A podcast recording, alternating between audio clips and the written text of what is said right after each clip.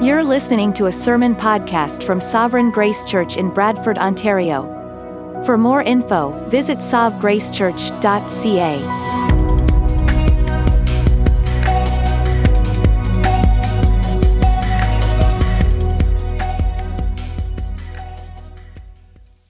Well, I'd like to uh, think for a moment with you about the pros and cons of uh, social media.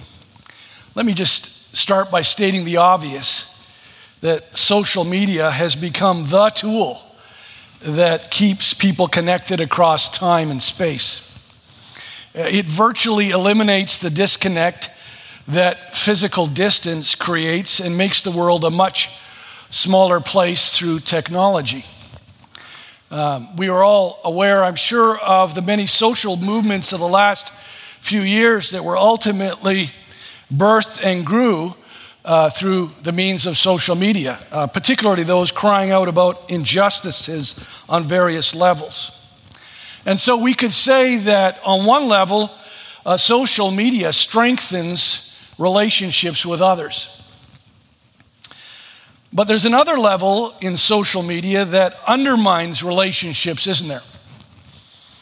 Uh, specifically, I'm thinking of the way that social media allows us to hide our true selves behind a screen and create versions of our ideal selves. Uh, you, you, you know, know what I mean. Uh, every post portrays happy, beautiful people with lots of friends having a wonderful time yet again in their exciting, near perfect lives.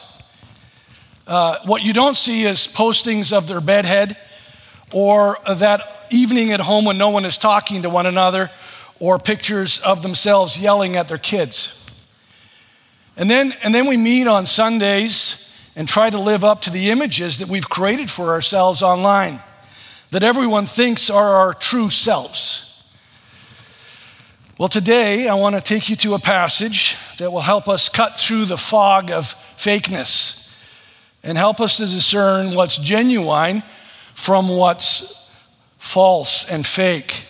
Hopefully, this message will help us create better relationships within the church based on better foundations. Today, we're going to look at Proverbs 14, 1 to 7. Uh, I would venture that none of you have ever heard a message on Proverbs 14, and you might never hear one again. Uh, Proverbs is the counterbalancing book to the book of Job that we've been studying. Uh, as Josh has been teaching us so well as we've worked our way through the book of Job, Job teaches that you can do all the right things and yet still endure terrible suffering. Sometimes we reap what we didn't sow. Proverbs, on the other hand, teaches us that there's a real cause and effect to life. Uh, it teaches us that blessing and prosperity comes from obeying God and living a life of wisdom. So, the, the theme of Proverbs is you reap what you sow. So, which one is it? We reap what we don't sow, Job, or we reap what we sow, Proverbs. Well, it's, it's both. Sometimes we reap what we sow, sometimes we reap what we didn't sow. And that's not just true about suffering, it's also true about blessing. If you are a believer in Christ today, you will one day reap what you did not sow. You sowed sin and should have reaped God's judgment. Instead, you will reap God's never ending blessing because Jesus sowed himself in death like a kernel of wheat into the ground. Scripture says, Very truly, I tell you, unless a kernel of wheat falls to the ground and dies, it remains only a single seed. But if it dies, it produces many seeds. Now, I don't have time to prove this to you today, but Proverbs is not a book of random wisdom verses. Many people think of it this way. Uh, Proverbs is not a book of random wisdom verses just thrown into the big jar called Proverbs. Uh, Proverbs is, is organized in units according to clear themes. It's been, it's been composed by the Spirit of God through someone who is very wise. And, and it, is, it is organized. But because of the way Proverbs is written, because it's wisdom literature, and because we don't, we're not real familiar with wisdom literature, particularly in the West, uh, it requires careful thought to piece together the various pieces of the puzzle to get the picture in front of you. It's, it's some of you have been in an escape room and know you have to figure out stuff in order to get out of the room. Well, this is Proverbs is like being in an escape room and trying to figure your way out. So let me read Proverbs 14, 1 to 7 to us. This is the first unit, and this, these seven verses go together in Proverbs. Proverbs 14, 1 to 7. I'll be reading from the ESV. the wisest of women builds her house, but folly with her own hands tears it down. Whoever walks in uprightness fears the Lord but he who is devious in his ways despises him. By the mouth of a fool comes a rod for his back, but the lips of the wise will preserve them. Where there are no oxen, the manger is clean, but abundant crops come by the strength of the ox. A faithful witness does not lie, but a false witness breathes out lies. A scoffer seeks wisdom in vain, but knowledge is easy for a man of understanding. Leave the presence of a fool, for there you will not meet words of knowledge. This passage gives us backdoor access to understand ourselves and those around us. This this unit of seven verses teaches us how to avoid being tricked by fakes and to discern what is true and what is not genuine and genuine.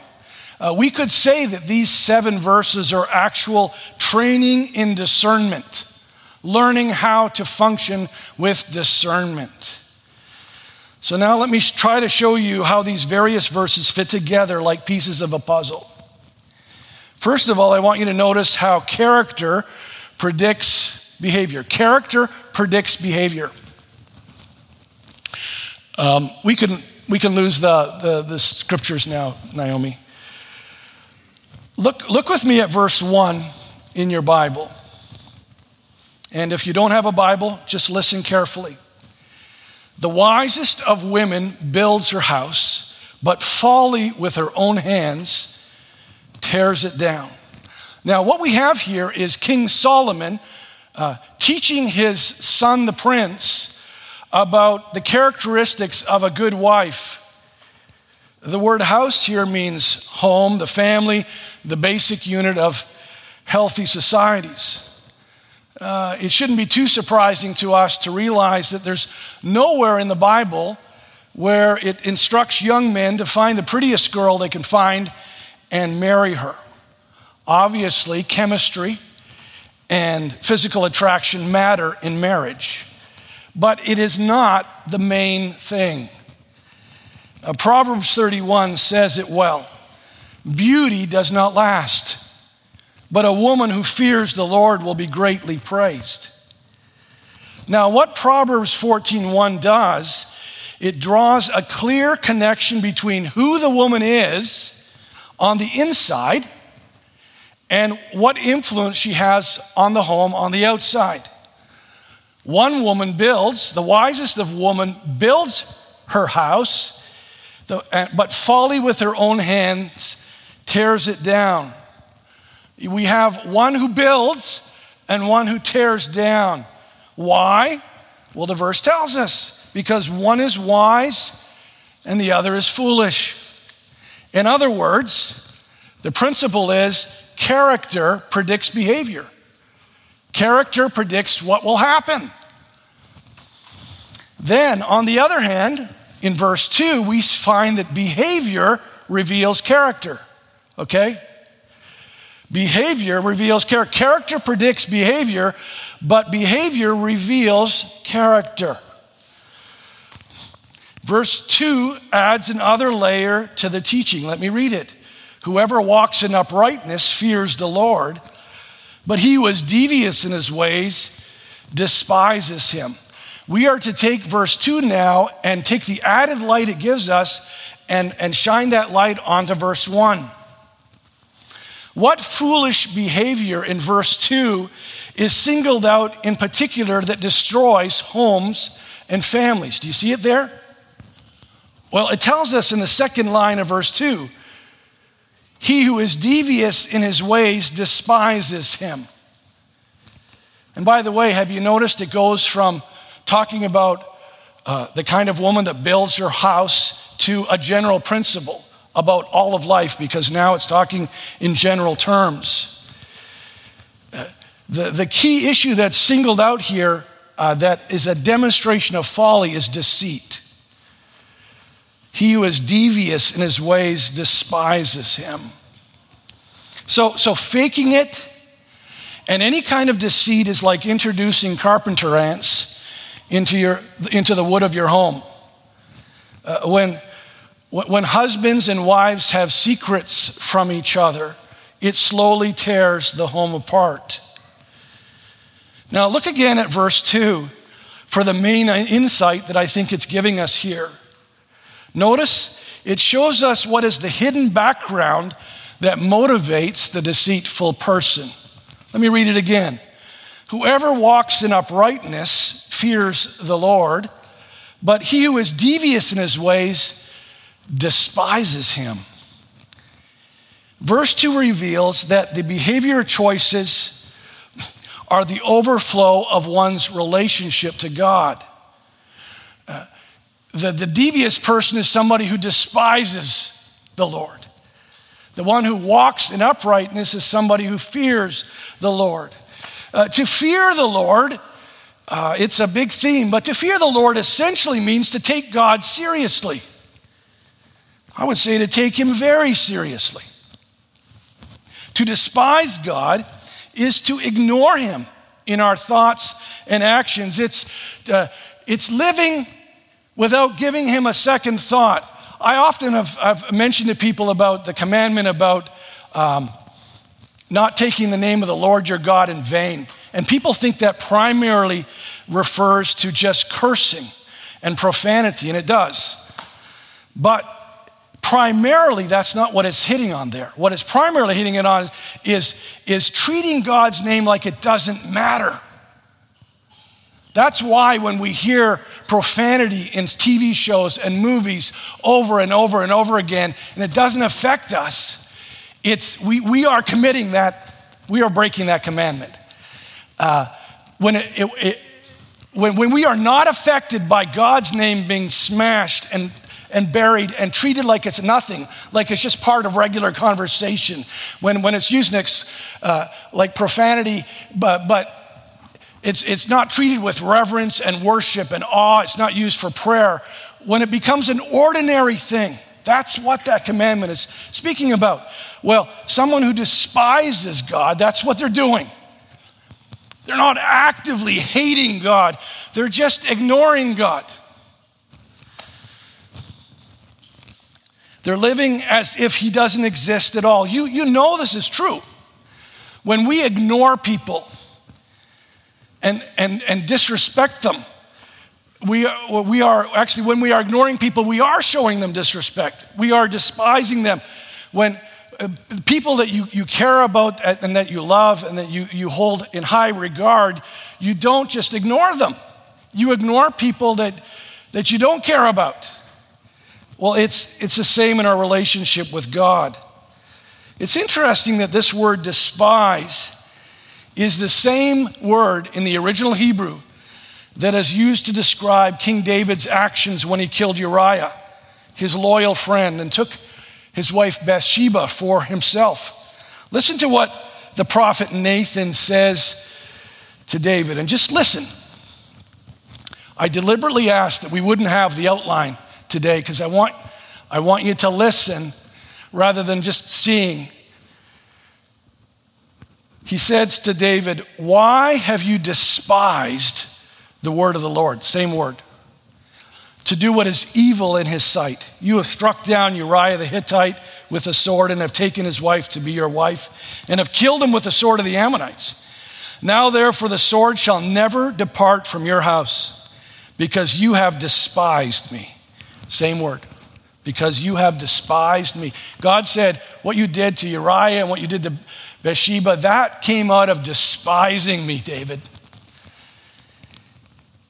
David acted as if God wasn't real when he did that, and he paid for it for the rest of his life. He's one of the heroes of the faith.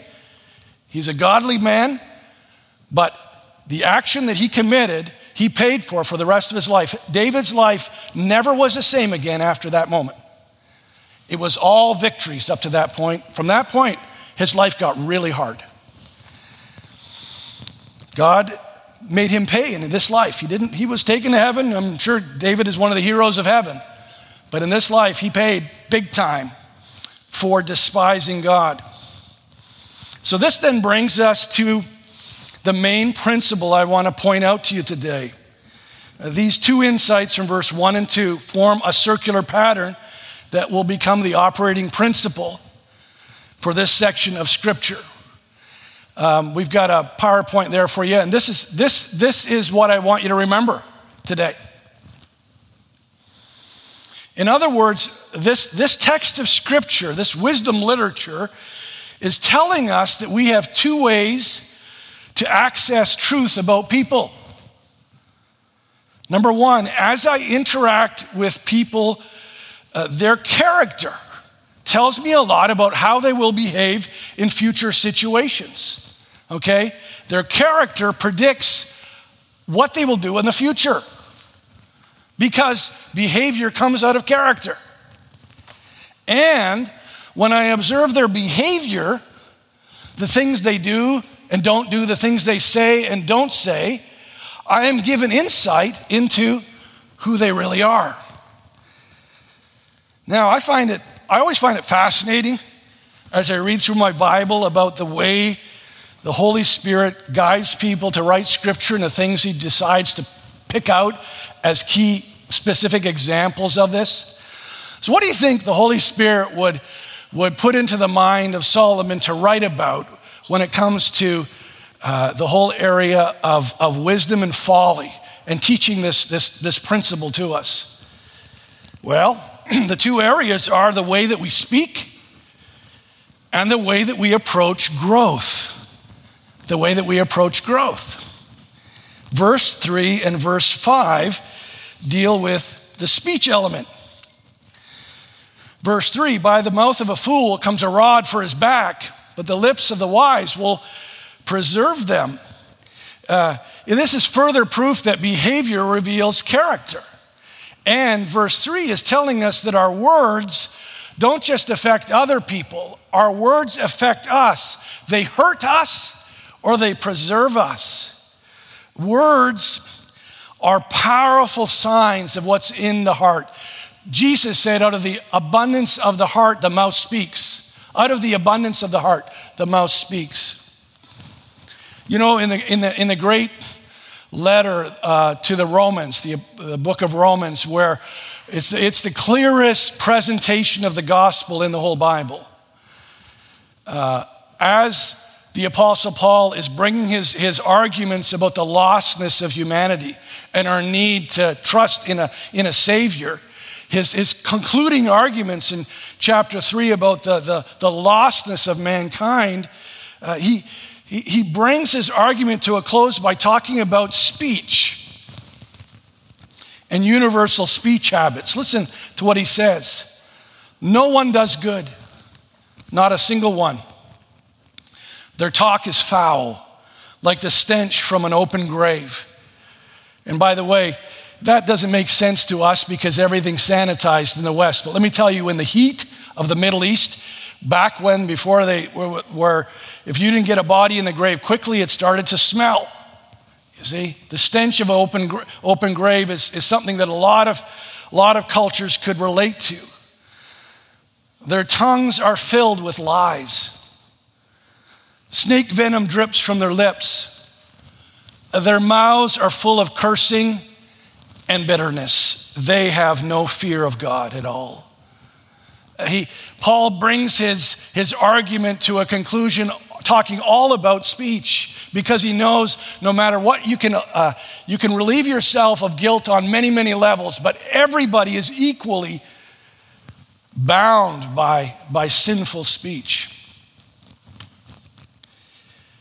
And then in verse 5, uh, our author stresses the other side of our principle that character predicts behavior.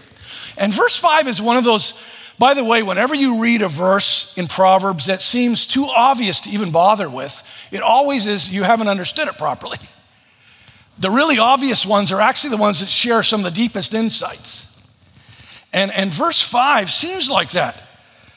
A faithful witness does not lie, but a false witness breathes out lies. You go, well, yeah. But listen, there's more than meets the eye here. Faithful people are people with a strong sense of moral boundary. Uh, they, they have a strong sense of right and wrong. And what it's saying is, even under pressure, they will be faithful to who they are. They will tell the truth, even if it hurts.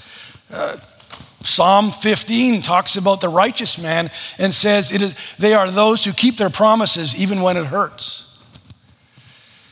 But a false witness, a false witness is a person who doesn't live within God's prescribed boundaries. Uh, and they find it incredibly easy to lie. If, if you don't live within God's boundaries, it's really easy to lie. If you live within God's boundaries, you won't let yourself lie. What, what, what verse, uh, what verse 3 is telling us, sorry, what verse uh, 5 is telling us is that people act according to their nature. People act according to their nature. My friends, we are not sinners because we sin. We are not sinners because we sin. We sin because we are sinners. You see the difference? We sin because that's who we are. We're, we're, we're acting as we are in our heart. Our heart is bent towards sin, and therefore we sin. Sin is a condition that leads to acts and words and thoughts. Now, if you've been around this church for a long time, you've heard me preach a lot of sermons on Proverbs. It's my favorite book in the Bible. Probably my favorite book because I'm a very foolish man and need a lot of help in trying to be wise. But one of the things about wisdom literature is it doesn't teach truth in a linear way. We're, we're, uh, Romans, Ephesians are books that teach in a linear way. There's, a, there's an argument like going up steps. But wisdom literature is not like that. Wisdom literature teaches truth in a circular way, and it's more like a bullseye.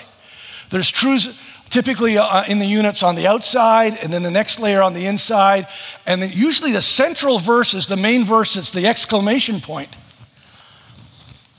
Well, well, we'll look at what's the exclamation point verse in this unit. It doesn't even seem to fit.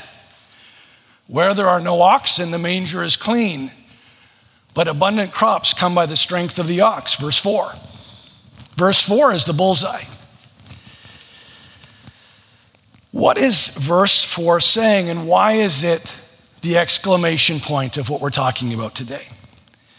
Well, what it's saying is that if you want to see growth, you've got to be willing to live with a little bit of messiness in your life, and you've got to pay the cost. In, in this case, you've got to buy the oxen. Sure, you can have a manger, the feeding trough can be clean with no oxen. That's a kind of a small benefit. But if you actually want to have abundant crops, if you want to be prosperous, you got to invest in the oxen in order to get the crops. Any businessman will tell you about this. You have to hire new people if you want the, the business to grow. You have to buy the new equipment if you want your business to grow. That's the way it works. Well, how does this illustrate our main principle? And why is this the bullseye? Well, I think, I think verse 4 is revealing something crucial to us about wise and foolish people. And this, if you forget everything else I say, remember this is the fool always has an excuse about why they can't and shouldn't take any risks. And they are unwilling to pay the personal price that's required to succeed. The sluggard says, There is a lion outside, I shall be killed in the streets. It's using exaggerated language there to say the, the sluggard, the person that doesn't want to work, the fool, will, will come up with all kinds of excuses about why he can't go to work today. On the other hand, the wise count the cost and are willing to pay any cost necessary in order to gain a greater benefit. The cost benefit analysis is worth it when the benefit outweighs the cost, even if the cost is great. Is this not what Christ did, my friends? It would have been so much easier for Christ to stay in heaven where he was worshiped by the heavenly host. It was messy to come down to earth and save us. Oh, and it was very costly. Surely he has borne our griefs and carried our sorrows. Yet we esteemed him stricken, smitten by God, and afflicted. But he was pierced for our transgressions, he was crushed for our iniquities. Why would, why would Christ pay such an enormous price to save us? Why? Because of the abundant harvest that came afterward. Listen to what scripture says in Hebrews 2 in bringing many sons and daughters to glory. I wish I could, uh, Galen, that was great. You know, I'm, always amazed how often the, the, the, the songs we sing have something to do with the message, and we haven't coordinated always. Certainly, I think Josh usually coordinates with them better than me, but I'm disorganized. So they, they get it together even when we, we haven't gotten our heads together. There's a, there was a line in one of those verses about bringing many, there's so many, and there's many sons and daughters they're going to bring brought in. In bringing many sons and daughters to glory, it was fitting that God should make the pioneer of their salvation perfect through what he suffered. Christ descended from the highest heights to the lowest place so that those who had lost their way might be taken up to the heights. My friends, what, what kind of love is this? That Christ would do this for you and for me to save us. Will you turn away from one who has paid such a high cost to buy you back for God? The wise will make great sacrifices if the benefits are worth it.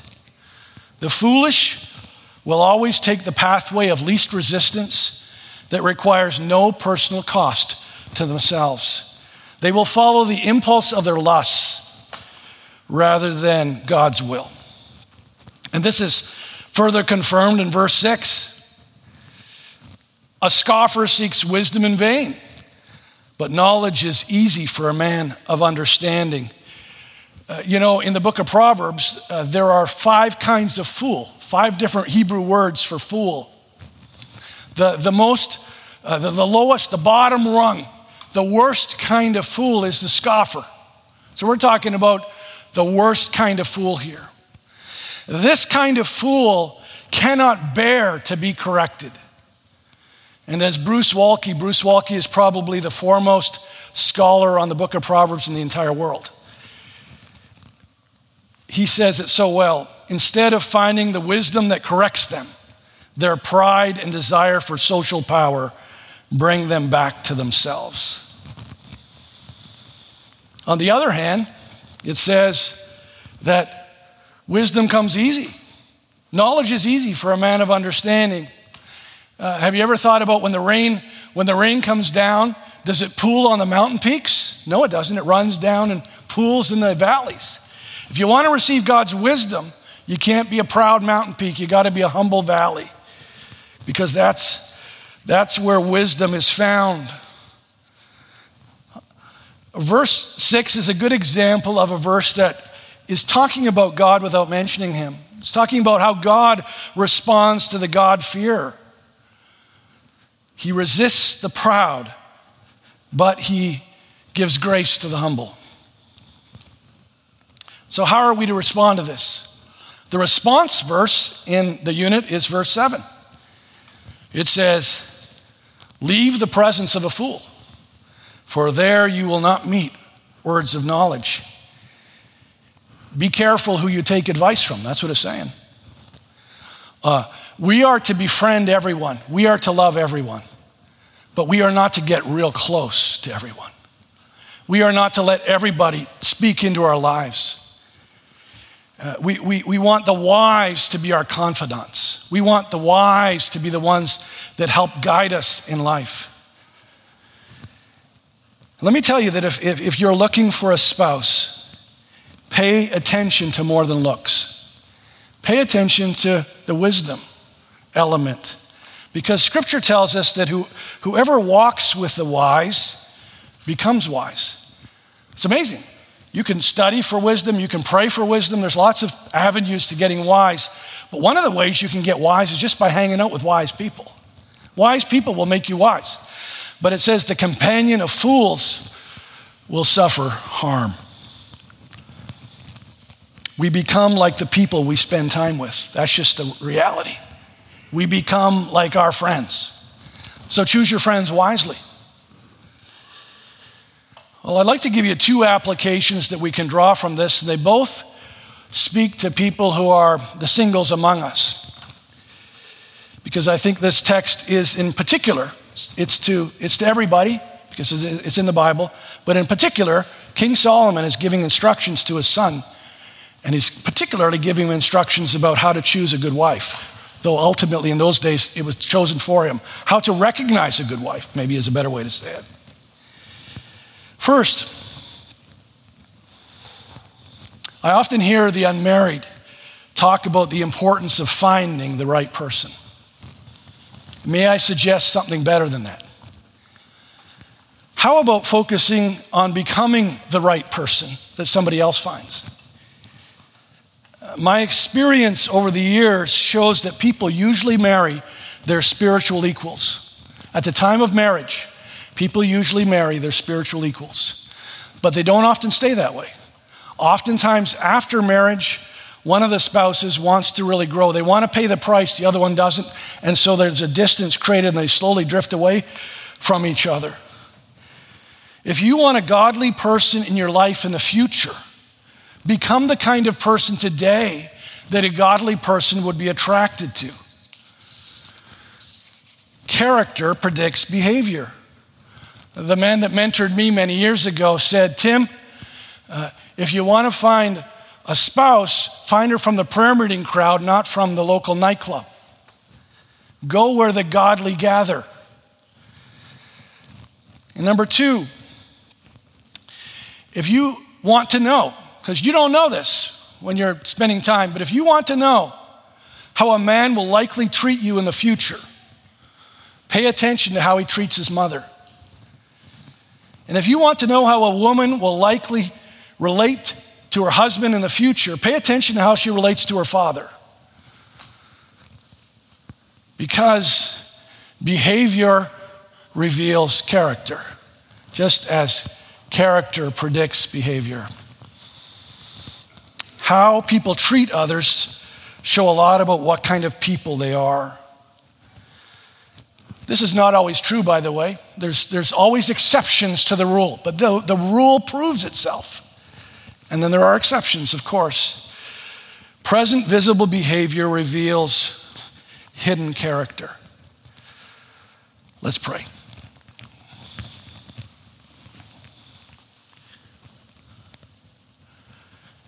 I pray, Father, that we will. Um, learn this basic truth that is almost so obvious we feel like we don't have to learn it.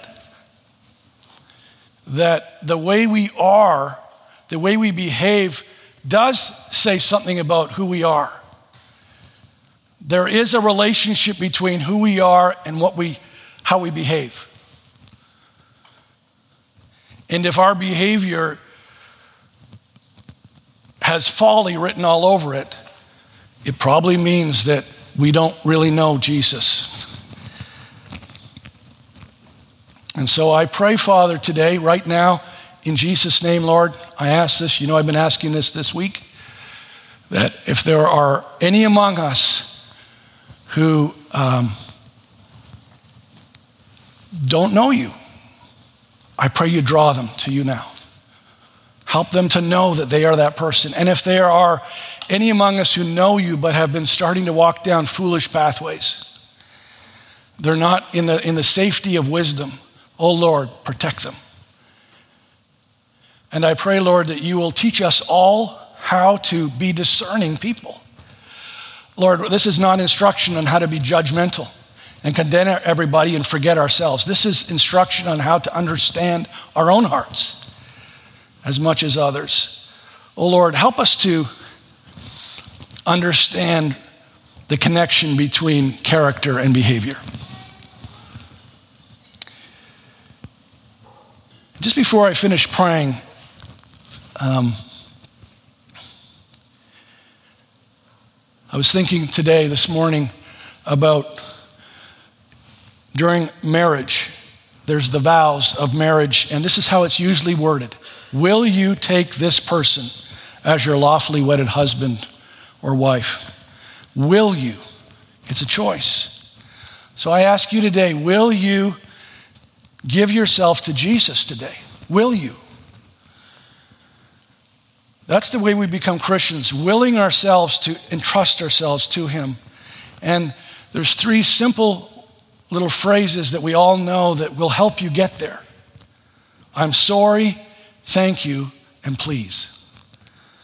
I'm sorry for despising and ignoring you for so long, and I choose now to turn away from trusting in myself. Thank you, Jesus, for dying on the cross for my sins and rising again. Please take over my life. I want you as my Lord. I trust in you. Will you do that today, my friend? Will you? And if not, why not? We pray these things in Jesus' name. Amen.